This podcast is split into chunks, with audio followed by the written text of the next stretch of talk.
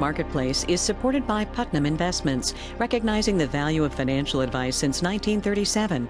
Putnam Investments, a world of investing. Produced in association with the University of Southern California. All things being equal, we might be able to take today's uplifting report on a bump up in economic growth, balance that with today's discouraging word on dropping home sales, and reconcile the data with what might normally be expected.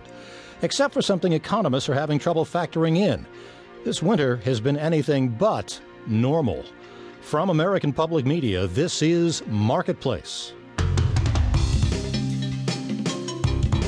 Marketplace is supported by the new Harvard Business Review, a source of smart thinking for today's business world. The revival of smart begins at hbr.org. And by Constant Contact, dedicated to helping small businesses and nonprofits build strong customer relationships with email marketing, online surveys, and event marketing. ConstantContact.com.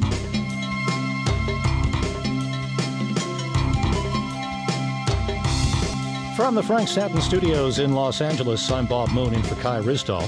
And we made it to Friday, this 26th of February, which is no small feat given the harsh weather from coast to coast.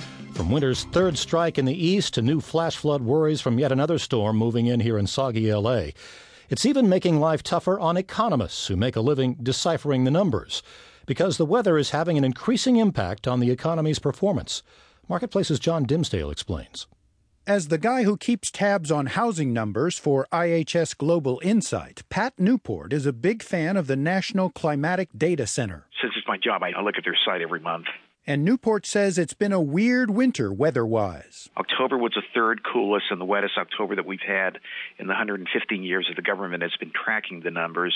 November was the third warmest and 18th driest.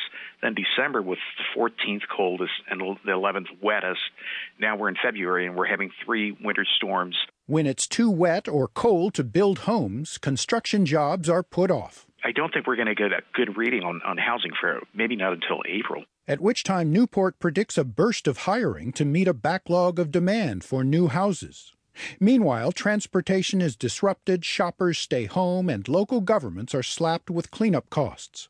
Fed Chairman Ben Bernanke was asked about the weather at a congressional hearing yesterday. He doesn't expect any long term effects on the economy, but he is looking for a temporary spike in unemployment. So we'll have to be particularly careful about not overinterpreting the data that we receive for January. Some analysts say if the economy is this susceptible to changes in the weather, the recovery is on very thin ice. And the murky data could make the Fed's job of spotting economic trends more difficult, just as it's trying to decide when to unwind its easy money policies. In Washington, I'm John Dimsdale for Marketplace. Just about no one escaped the credit crunch during the recession, but small businesses really got squeezed. Credit lines called in, credit cards canceled, and bank loans reduced or unavailable.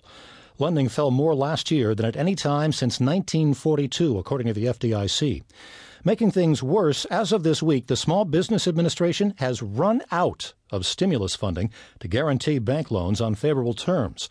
At a House hearing today, legislators grilled bankers and regulators on what they plan to do to jumpstart lending. Marketplace's Mitchell Hartman has more. The SBA has spent the $500 million it got from the stimulus last year. The money was used to bolster guarantees and reduce fees on bank loans that it backs for small businesses. The House put funding in its jobs bill to extend the program through September, but the Senate left the provision out. Now, anxious business owners are waiting for Congress to act.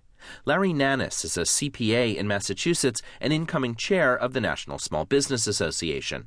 If the economy starts to turn around and this thing doesn't happen for the next three, four, five, six months, there are going to be a number of our small businesses poised to expand, and there isn't going to be any lending for them. The president has another idea pump $30 billion in bank bailout money into community lenders putting that money back in the hands of the community bankers who seem to be the ones who are more likely to lend than some of the larger bankers makes a lot of sense.